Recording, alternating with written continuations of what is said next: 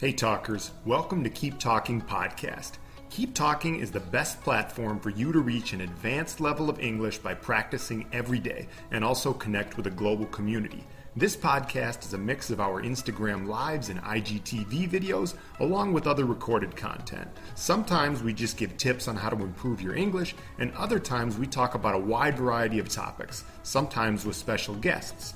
Most of the episodes are in English, some are a mix of English and Spanish, and in a few we only speak Spanish. I hope you enjoy, and remember to follow us on Instagram at KeepTalkingCO or check out our website, keeptalking.co, to join our community and learn more about how we can help you. What's up, talkers? ¿Qué más? ¿Cómo vamos?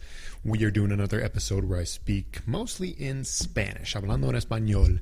Um, y lo que vamos a hacer hoy es que yo voy a darte unos tips. Bueno, voy a explicarte cuáles son algunos de los errores muy comunes en la pronunciación de los hispanohablantes cuando hablan inglés. Sí, eh, porque después de trabajar con eh, muchos hispanos que están tratando de, perdón, tratando de aprender inglés eh, y conocer muchas personas, muchos latinos, hispanos, tener amigos, etcétera, yo sé cuáles son las palabras que pues que les cuesta pronunciar correctamente en inglés, ¿verdad? Y obviamente me escuchan hablando a mí y mi español no está perfecto tampoco, ¿verdad? Es mi segundo idioma, como el inglés probablemente es tu segundo idioma, ¿sí?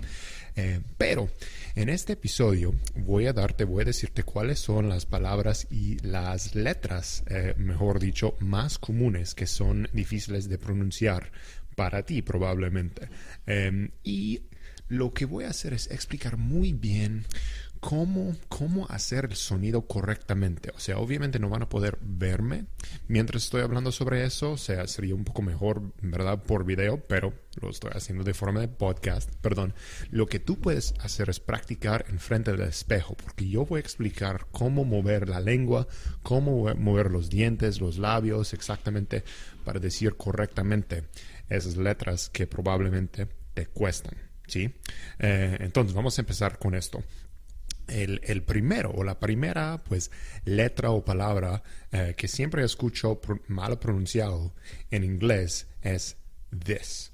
Muchos hispanos lo dicen como this, this, eh, en vez de this dicen como this. Uh, I remember this time I was talking, or you do it this way, this, this, this. Bueno, hay dos cosas, dos letras, de hecho, que están diciendo pues mal en este caso. Primero es la I, porque la I en inglés no es como la I latina. The I in English no es como la I latina, ¿sí? Eh, no está pronunciada como con el sonido de I, I, no, no.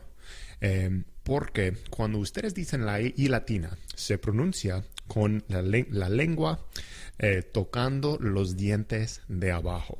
Piénsalo así, si dices como algo con la I latina, como la palabra latina, lati, latina, la I latina. Eh, por ejemplo, cuando pronuncias la I, la lengua está tocando los dientes de abajo. I, latina, cocina, mi amigo.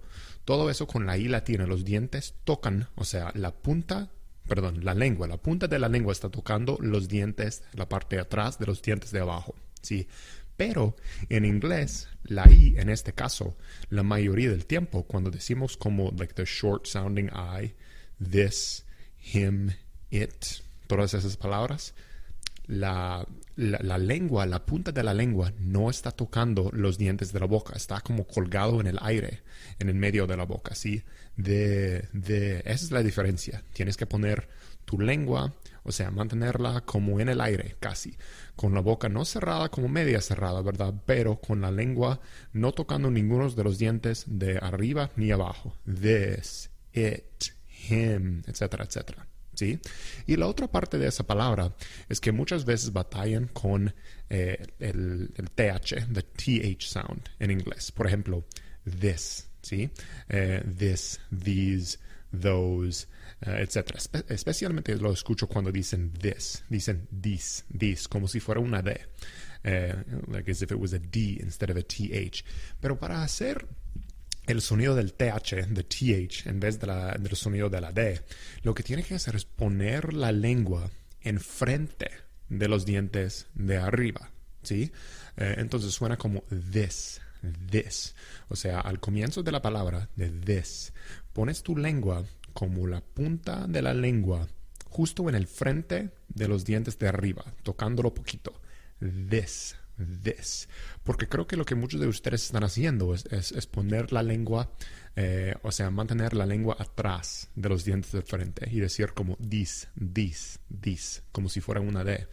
Pero si lo pones en el frente, justamente en el frente de los dientes de arriba, o sea, no tan, no toda la lengua, no toda la lengua tocando los dientes, pero la puntecita de la lengua justo enfrente de los dientes de arriba, de arriba, tóquelo suavecito, this. Y luego después de tocarlo, es como soltarlo o patearlo casi para afuera, patear la lengua para afuera, para el frente.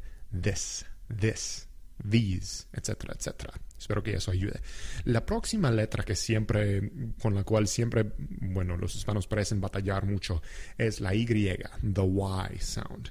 Porque para ustedes, bueno, depende del acento, ¿verdad? Si, si alguien es de Argentina, probablemente van a decir como yo, yo, eh, eh, en vez de yo o yo. Yo creo que, bueno, si van más al sur, es aún más del, del show.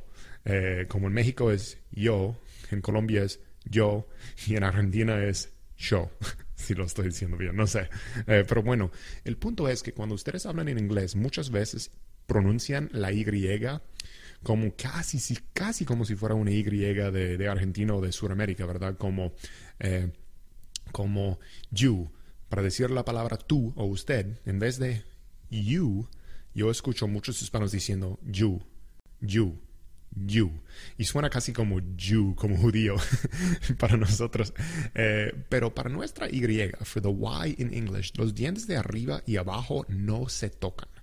O sea, por ejemplo, eh, cuando dicen como yo, yo, con un, con un acento suramericano, no sé, como yo soy, yo, eh, los, los dientes de arriba y abajo se tocan un poquito, muy rapidito, yo, casi con las muelas, casi, solo poquito, yo, yo, yo.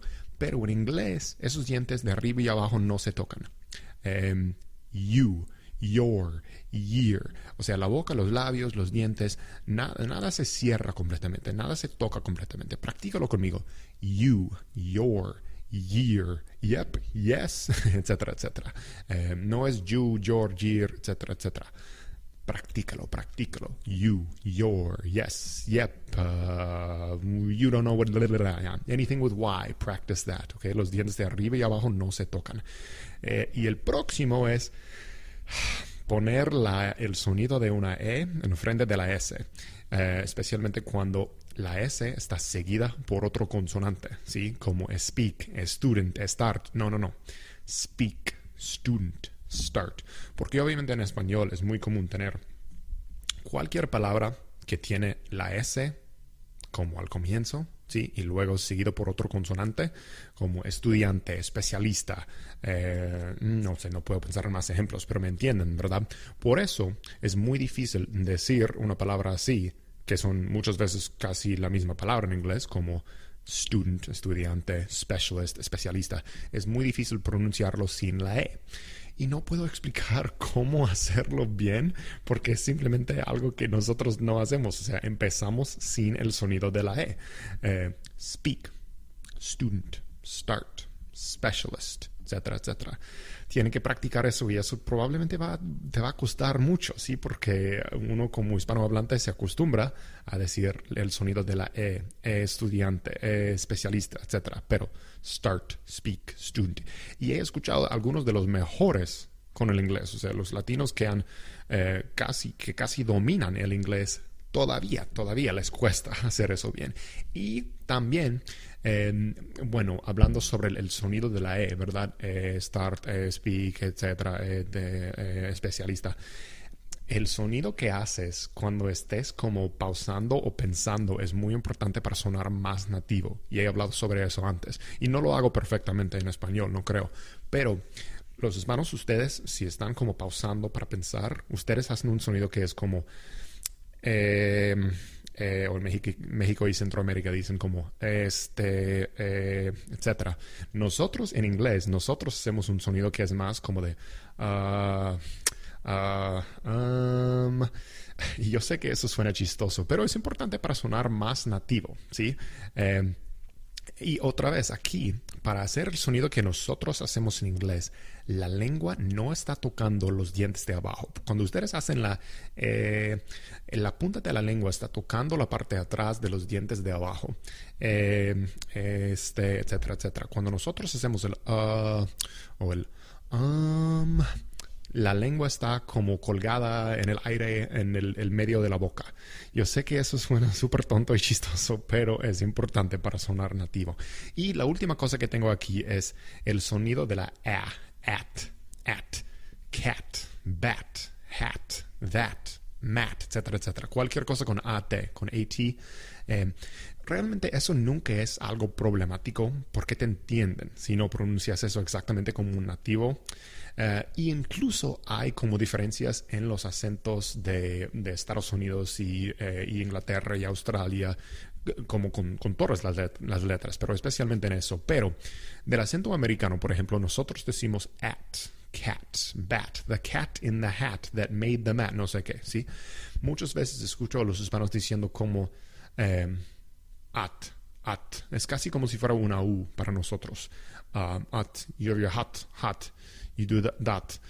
Y eso es, muy difícil, eso es muy como nitpicky, como muy delicado y es difícil explicar cómo hacerlo como un nativo y no va a afectar mucho porque te van a entender, no te preocupes. Pero eh, si quieres hacerlo exactamente como un nativo lo hace, lo que tienes que hacer es ab abrir muy bien como casi es casi como si fueras a, uh, a vomitar o hacer algo, hacer gárgaras con la garganta at, at, bat hat, that, cat, etc. No es cat, mat, at, hat, hat, hat. Tienes que realmente traer como la, la garganta para el frente, si me explico. Eh, y es un poco raro, pero casi como si vas a vomitar. At, at. Estoy exagerando cuando, cuando lo hago el sonido ahora, pero para practicar yo creo que tienes que hacer eso un poquito, que sea exagerar un poquito para que eh, para que te acostumbres, para que la boca, la lengua y la garganta en este, este caso se acostumbran. Bueno, talkers, eso es todo lo que les tengo por hoy. Espero que eso haya ayudado un poquito y practiquen esos sonidos enfrente del espejo, te va a ayudar mucho con el inglés. Bueno, hablaremos pronto. Thanks for listening, talkers. Remember that Keep Talking is the best platform for you to reach an advanced level of English fluency and connect with a global community. Remember to follow us on Instagram at Keep Talking CO and check out our website, keeptalking.co, to join our community and learn more about